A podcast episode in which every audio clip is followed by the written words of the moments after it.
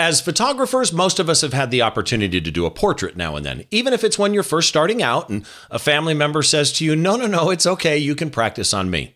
But over time, that turns into not only portraiture, but group portraiture and environmental portraiture and, and event photography. But usually you have not only enough time to get done what you need, but you also have the resources to control the environment. You might be in a studio where you have full control of the lighting. And even if you're outside, you might have the option to take your subject and move them into open shade or use diffusers or off camera flash. But today we're going to take group portraiture and environmental portraiture to the next level, where you have not only a dark room, but you have almost no control over the lighting and You've got about 5,500 people watching you and a very limited time to do it in. It's the Portrait Pressure Cooker on this episode of Behind the Shot.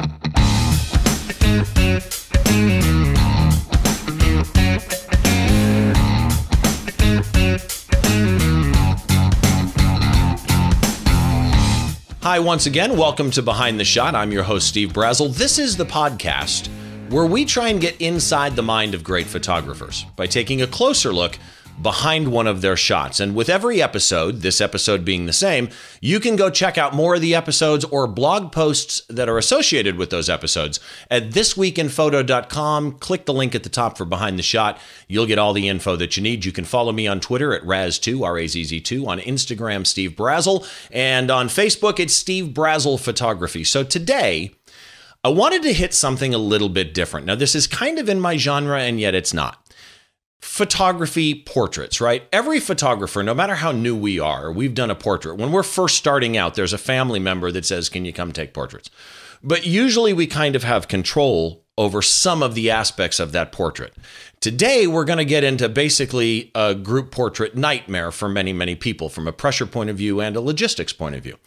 Before we do that, let me introduce my guest. It's uh, Brad Moore, an old friend of mine. Brad, how are you, bud? I'm doing great. How are you, Steve? I'm doing really, really good. It's good to see you. And you are now in Nashville. I am. I love Nashville. It's, it's just a fantastic city.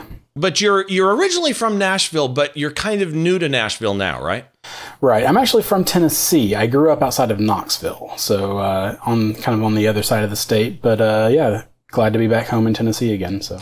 So being back home, we should mention many people already know Brad Moore. If you've gone to Photoshop World, you've probably seen Brad Moore. If you're in any way a fan of, like most photographers, of KelbyOne, you probably know who Brad Moore is. Brad Moore was Scott Kelby's assistant for how many years?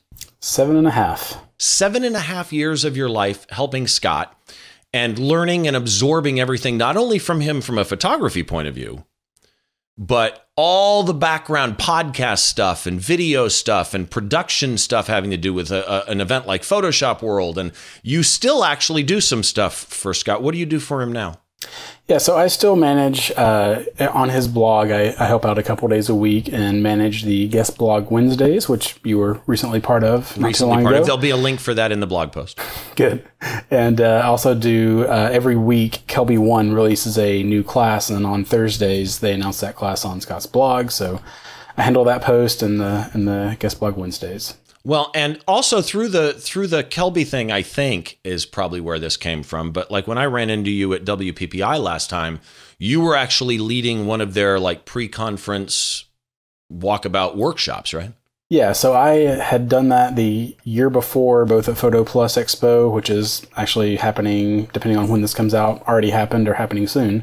Um, and th- then at WPPI, it was a natural light portrait photo walk. Uh, where we had you know model out and just showing the group of people how to basically how how best to uh, compose, uh, pose your model or subject, and then also use a diffuser, reflector, and uh, even at the end we kind of pulled out a little speed light and did some uh, off-camera lighting as well. So uh, you know just just a good all all around uh, how to use light workshop.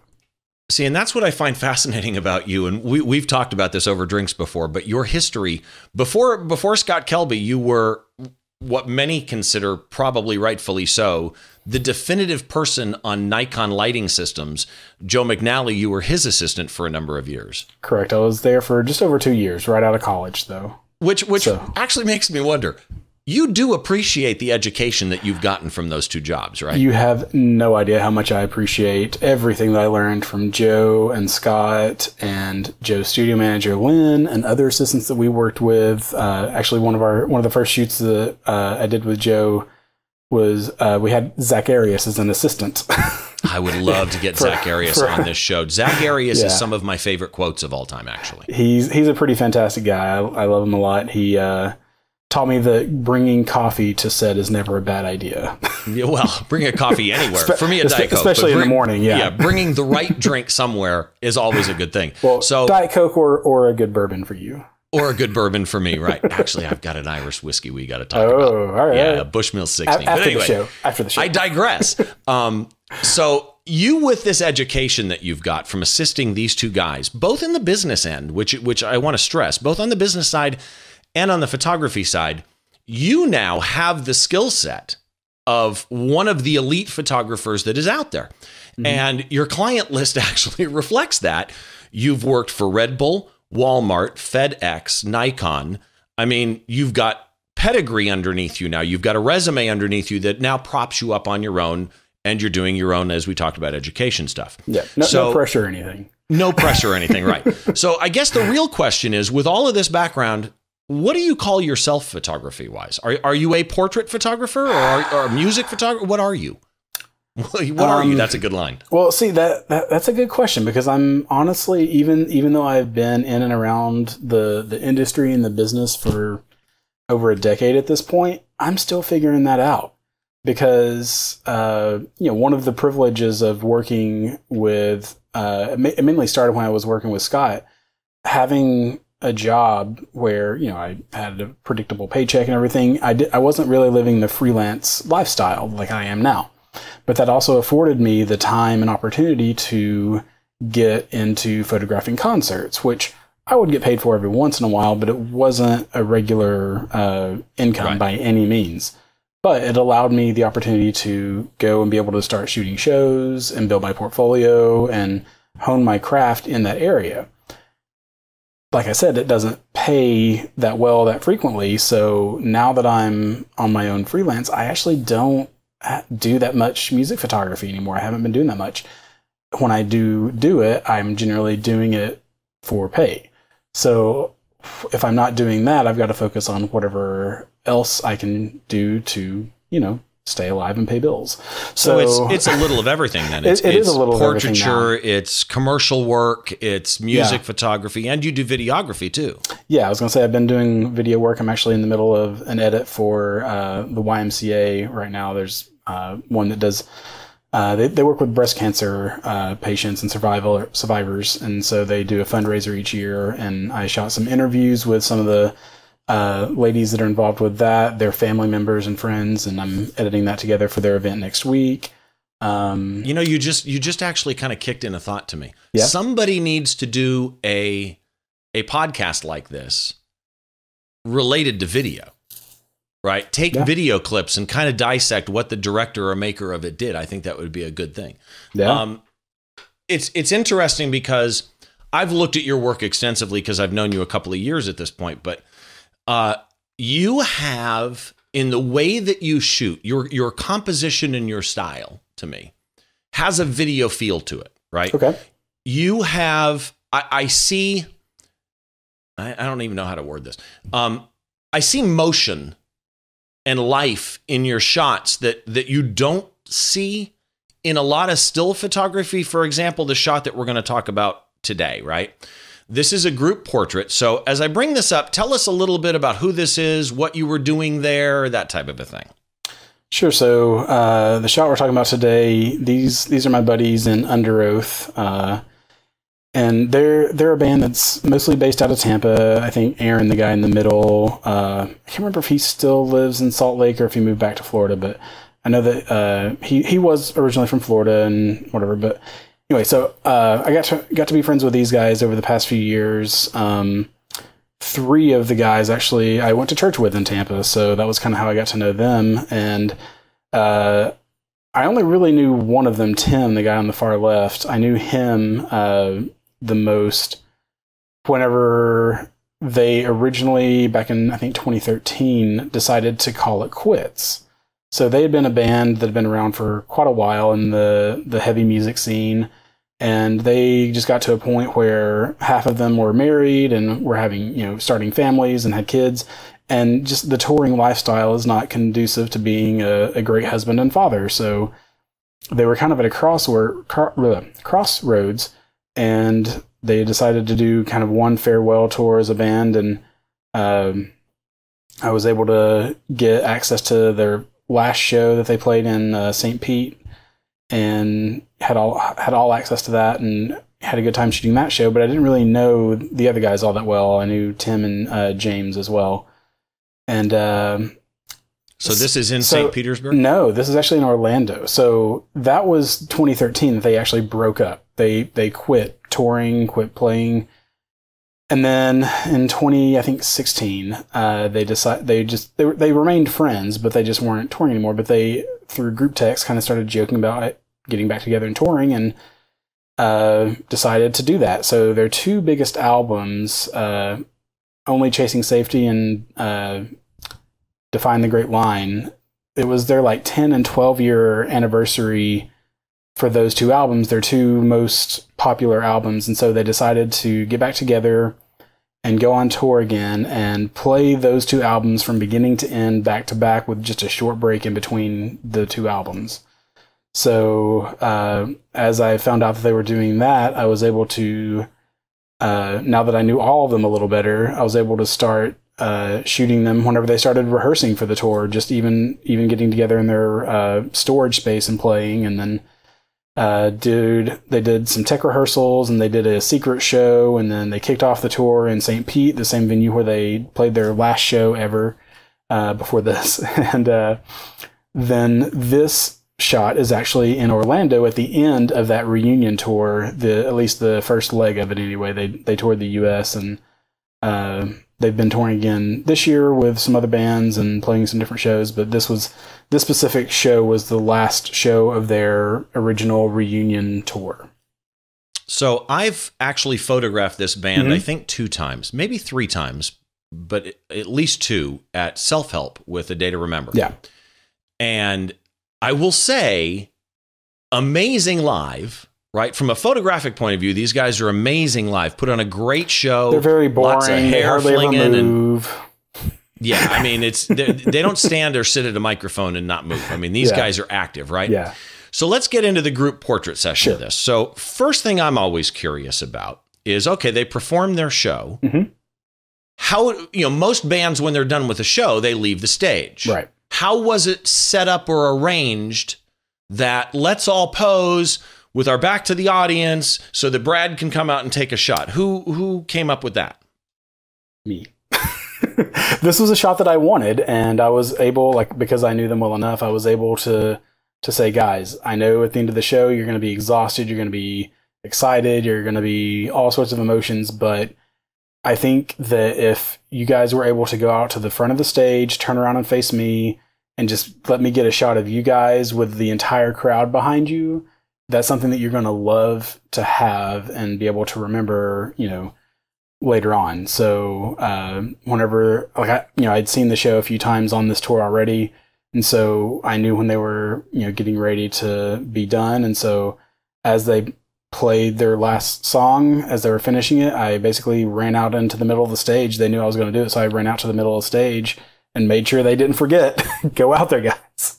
So, so where, where are you in this? Are you on the drum riser, in front of the I'm drum standing riser? right in front of the drum drum riser. Uh, may, so maybe, give maybe me an bit. idea on distance to them. Honestly, so this, I believe, let me double check my settings. Uh, yeah, this was shot with the Canon 11 to 24 meter, millimeter lens, and this was at 11 millimeters. I honestly don't remember how much I cropped in, if I if I cropped in but I wanted to make sure that I was able to get as much of the crowd and the venue in the shot as possible. So I don't know that I would have cropped very much. Um, you shot a group portrait at 11 millimeters. If you want to, if you want to see all the crowd behind them and show just how many people are there, and this is this okay. is Hard Rock Live in Orlando. The capacity I think was 5,500 somewhere on there. So, you know, uh, all and and this was one of the shows that sold out pretty quickly because you know it's close to their hometowns and uh, it's the last show that they knew they were going to be playing for a while. So yeah, Okay, so a couple a couple of things hit my head here, right? Number one is most people will tell you, you know, don't shoot people at 11 millimeters. Now, we concert photographers use Yeah. wide angle I all was the time. say I would agree with that. but that's of the time. live. Continue. Right, but did you did you profile correct this in post, or is that Hmm. lens just that rectilinear? I'm not completely sure. I know that like that lens is fairly rectilinear Because they don't look like balloons, and at 11 millimeters in my head, I picture fisheye. Right? Right. Well, here's the thing with with that lens, with any sort of wide angle lens, the closer you are to the subject, the more distortion you're going to have. Now, even with a wide angle lens, if you if you keep somebody right in the middle, they're not going to distort as much. As as on the edges. Right. Now, had yeah, absolutely. Had they been on the edges, then distortion city, absolutely. Um, What, what's the rest of your exposure on this shot? Let's see. Uh, I'm at ISO 4000. The that lens the the maximum aperture is uh, f4, so I was at f4, and then the shutter is one two fiftieth of a second, and I had exposure compensation at plus one third. Okay, so therein lies another question. You said exposure compensation, which Mhm. means you're not in manual. I so my camera settings whenever I'm shooting concerts, I'm in aperture priority mode, and I use auto ISO. I know many concert shooters, including our good friend Alan Hess, that swears by manual mode. In for for my own personal preference and experience, auto ISO helps me focus on shooting and not pushing buttons and spinning dials. Do you put a limit on on So Your this, ISO? This was shot with the, up or lower? yeah, so this was shot with the Canon 1DX, so that camera can handle quite a bit of ISO. Um, basically, the minimum setting ISO 100, and then the maximum I usually stick it at whatever the native ISO is, whatever the maximum native ISO is, because you get into like the high one, high two stuff, and I don't want to go there. Um, I want to say on this, I could be very wrong, but I want to say on the 1DX it's like 25,600 maybe. Really? I want to say. Um, So then so then you're shooting a concert and this thing's in automatic mhm. and obviously with auto ISO and aperture priority you've set it to f4 wide open. hmm um, it is at that point trying to uh, trying to center expose. In fact, that bit me recently where I was shooting a show in in uh, in AV mode, and then suddenly it was like if you're going to shoot, you know, these two famous people that happen to be under an easy up with walls on it in shade, you got to do it now. I ran and took the shot, and as I clicked the shutter, Mhm. I felt this lag. And it was one thirteenth of a second because aperture Yeah. priority went, oh, okay, I'll expose that for you. So in this instance, uh, I don't know that I had that issue, but what I hold on, I had a thought. Where did it go? Uh, oh, metering. I always use spot metering. So See, but on the 1DX, you get spot metering. exactly, No the 5D, other you don't get the fi- the spot Well, metering. I mean, you get spot metering, but your It's spot, true spot fol- your metering. spot metering follows your focus Exactly. point. Even on a 5D4, and people argue this with me, and I, I try and explain to them, no, no, no, it's a fact. Spot metering on a 5D4 is always the center spot, regardless of where you move your focus point. yeah. So, and I now I've shot both Nikon and Canon and love both. They both have their advantages, disadvantages, whatever. The disadvantage for Canon is unless you've got that top of the line body, you don't really get true spot metering, and I hate that because I do use a 5D as a second body sometimes, and it it's frustrating as all get out because. And I, and I found that out the hard way. I didn't realize that spot metering wasn't true spot metering on a 5D, and kept getting way overexposed shots from a show that I that I had photographed and was just like, what the heck is going on with this? And I had to switch back to you know evaluative metering to make sure that my shots weren't crazy because like at least then it's reading the scene and I can be pretty consistent Yeah. with and that's the, by the uh, way what i do I. I shoot i shoot evaluative which is the entire Yeah. scene in my case most of it's black and then there's a spotlight so it's never centered Yeah. i just know based on how well the singer is lit, whether or not I want to do, you know, a stop or the other night it was actually two stops under, Yeah. um, versus a stop over uh, on watching my meter. Yeah. So you're shooting this Mhm. shot, you run out there, right? Um, stage lighting is designed to, to light them from the front. Right.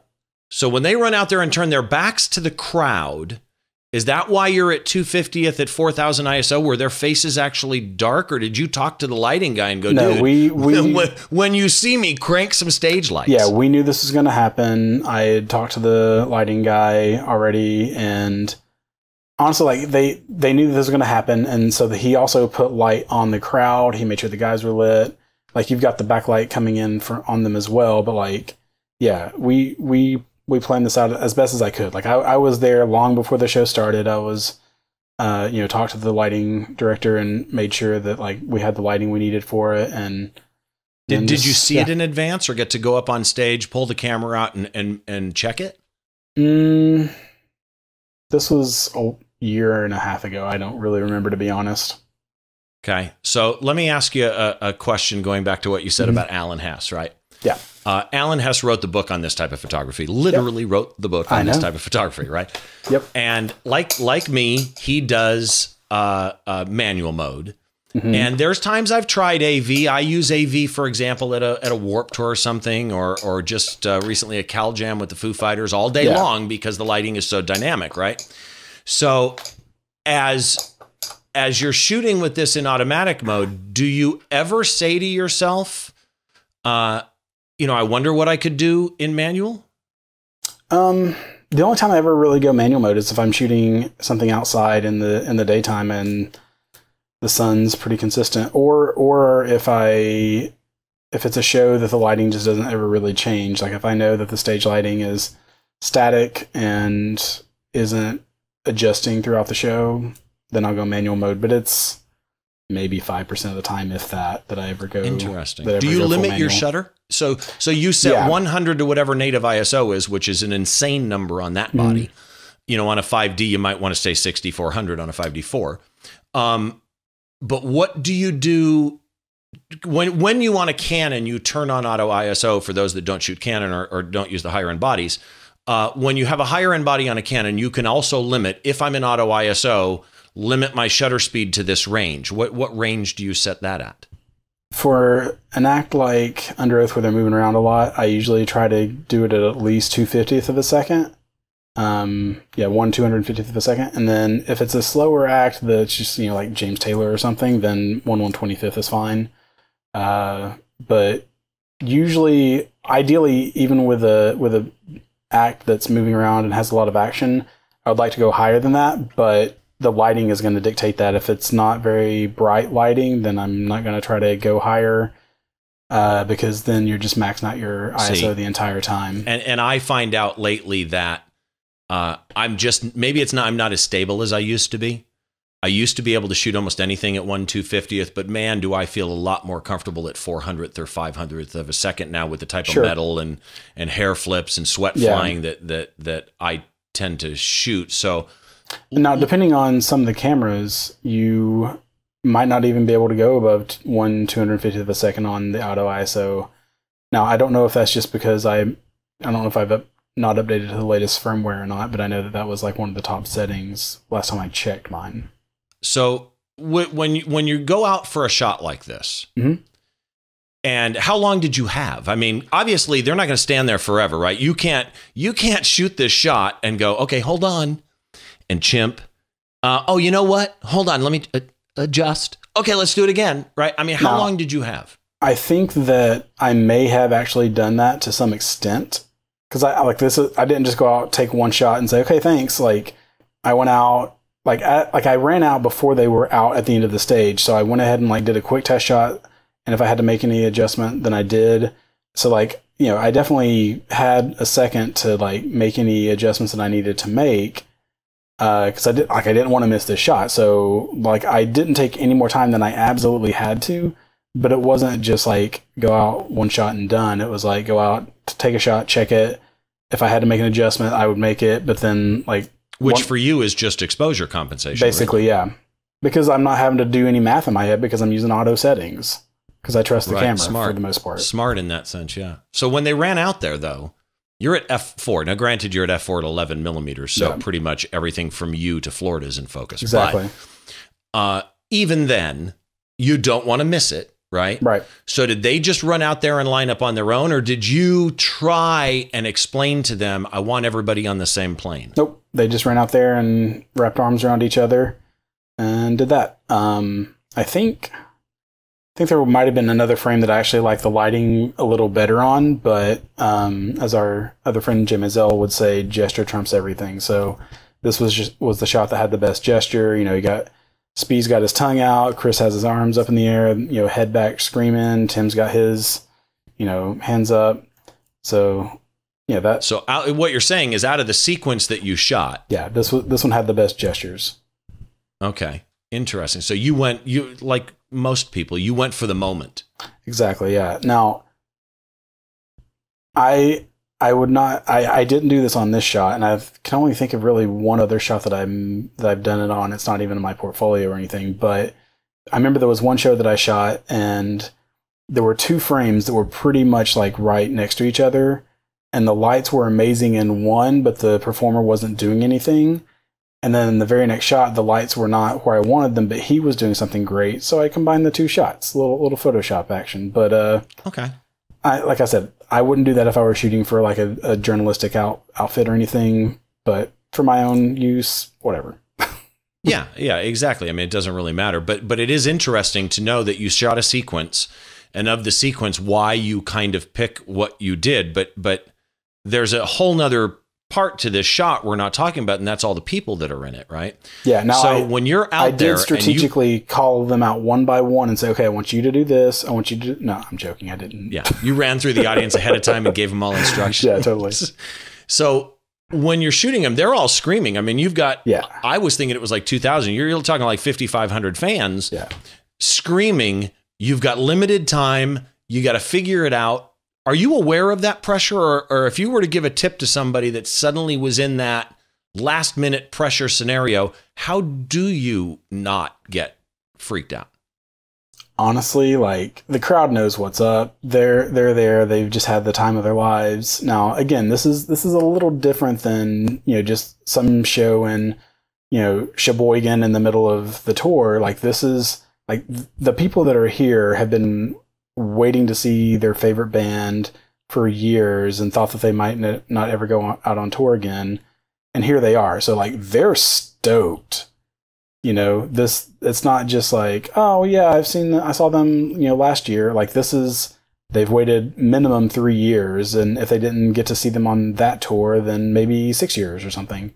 So like they're they're there because they're fans and they're not they're not just like oh well you know somebody my friend wants to go see the show i'll tag along you Right. know like they're they're there because they're in love with this band So you pull this thing into the c- computer. What is it that you use in post? What software do you use?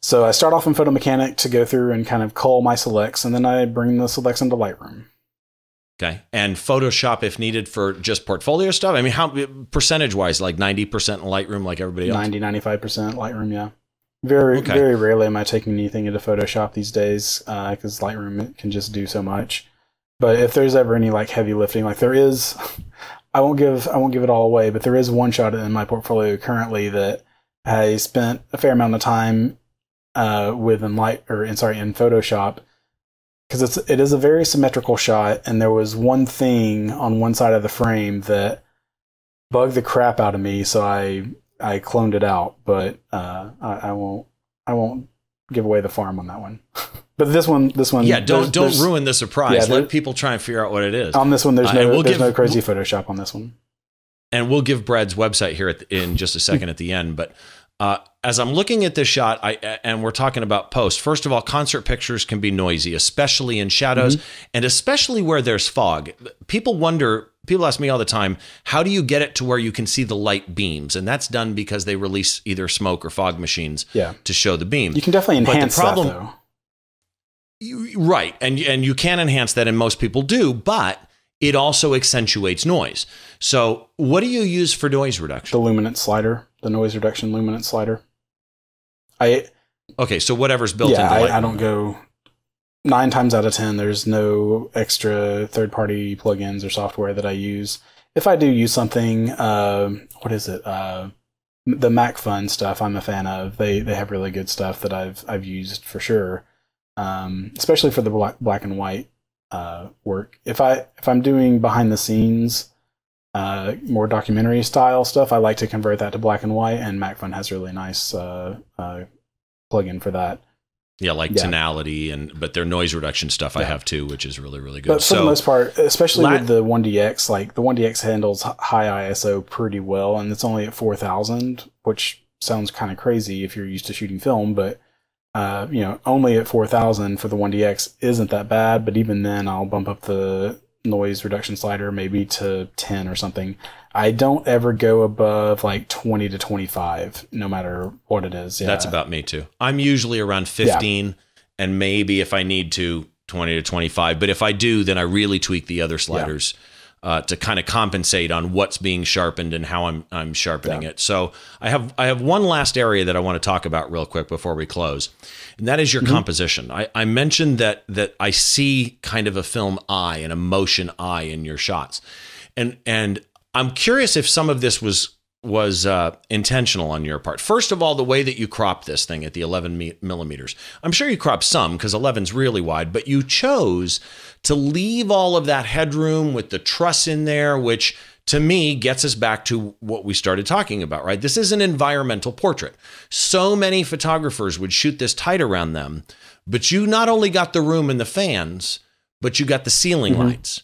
I find that that really enforces uh, the portrait uh, aspect of this, the environmental portrait aspect of this. But in with that, their head positions.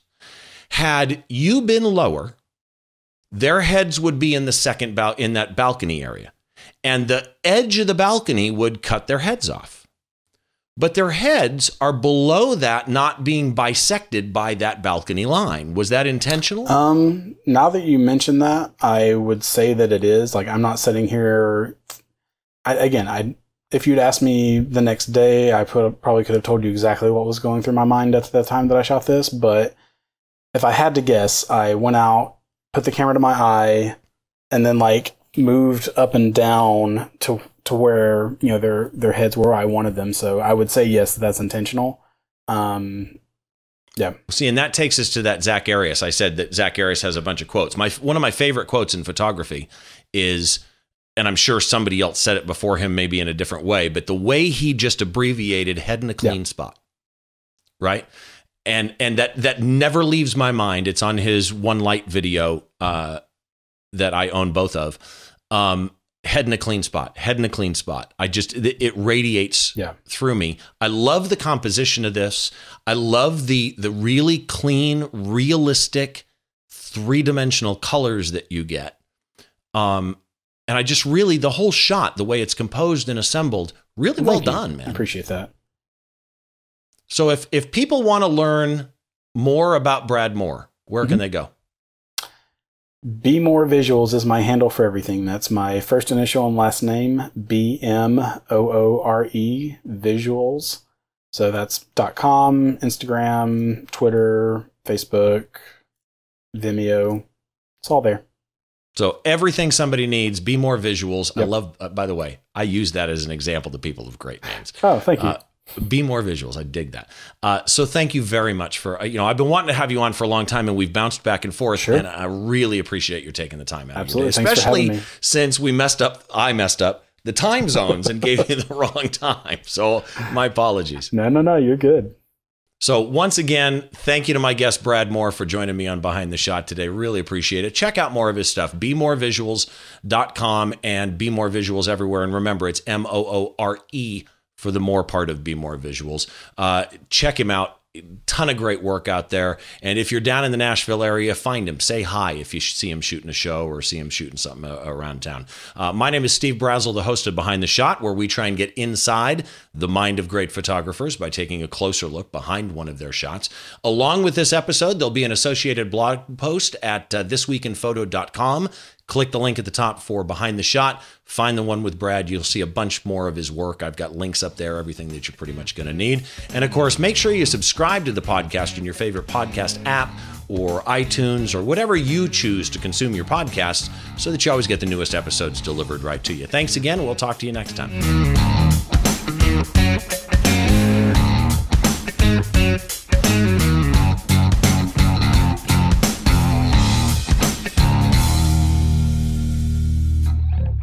Hey there, I'm Frederick Van Johnson. Thanks for checking out the TWIP Network on YouTube.